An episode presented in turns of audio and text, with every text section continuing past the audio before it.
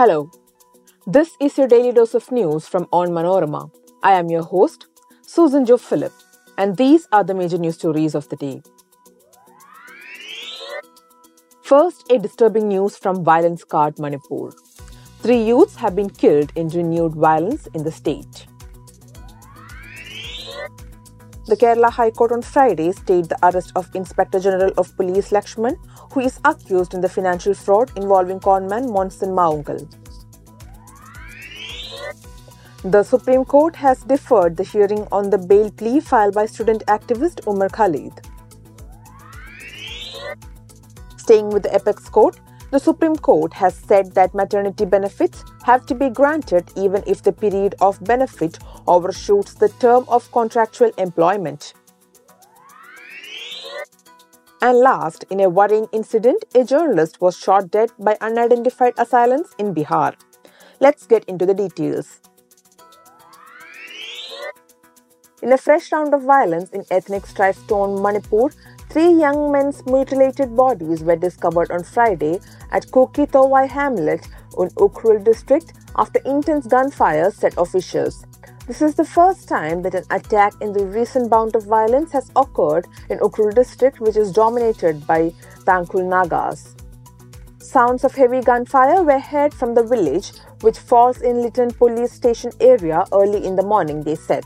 Officials said the bodies of the three youths, aged between 24 years and 35 years, were found after police carried out a thorough search in the surrounding villages and forest areas.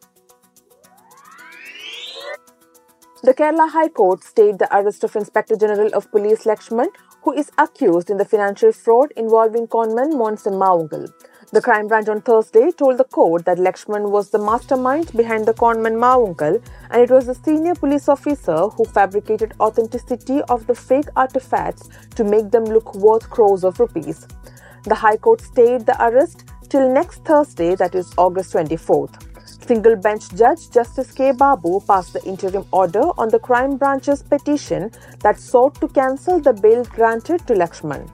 The lawyer appearing for Lakshman told the court that the officer did not appear before the crime branch due to medical reasons and would appear soon. The Supreme Court deferred the hearing on the bail plea filed by student activist Umar Khalid, who was arrested and charged under the Unlawful Activities Prevention Act in connection with the alleged larger conspiracy case behind the 2020 Delhi riots. A bunch comprising Justices Aniruddha Bose and Bela M. Trivedi directed the matter to be listed after a period of two weeks.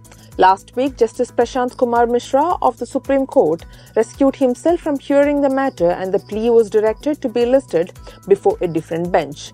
This will come before some other bench. There is some difficulty on part of my brother, Justice P.K. Mishra, told a bench headed by Justice A.S. Bopanna to the parties. Khalid has approached the top court against denial of bail by the Delhi High Court. The Supreme Court held that maternity benefits have to be granted even if the period of benefit overshoots the term of contractual employment. Maternity benefits can travel beyond the term of contractual employment. The court underlined that the statute itself envisions the continuation of benefits beyond the term of employment asserting that entitlement to medical benefits as stipulated against Section 5 Maternity Benefits Act 1961 goes beyond the confines of employment duration.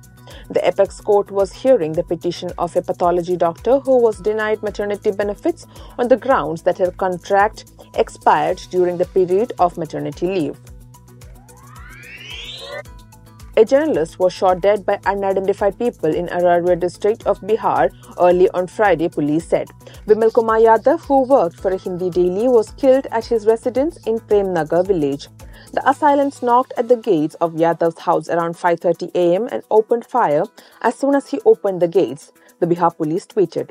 Yadav died on the spot, where the district police chief and the SHO of Raniganj, the police station concerned, rushed upon hearing the news. The body has been sent for post-mortem examination. An investigation is underway. Forensic experts and the dog squad have been called in. The deceased was said to be involved in an old dispute with a neighbor. Old angles are being probed into, said Ashok Kumar Singh, the superintendent of police of Araria. That brings us to the end of this episode. Thanks for listening to Daily News Dose, hosted by me, Susan Joe Philip. Daily News Dose podcast is produced by Vishnu Muralidharan with technical production by Idea Brew Studios. Follow onmanorama.com for detailed updates on the latest news and be sure to come back tomorrow.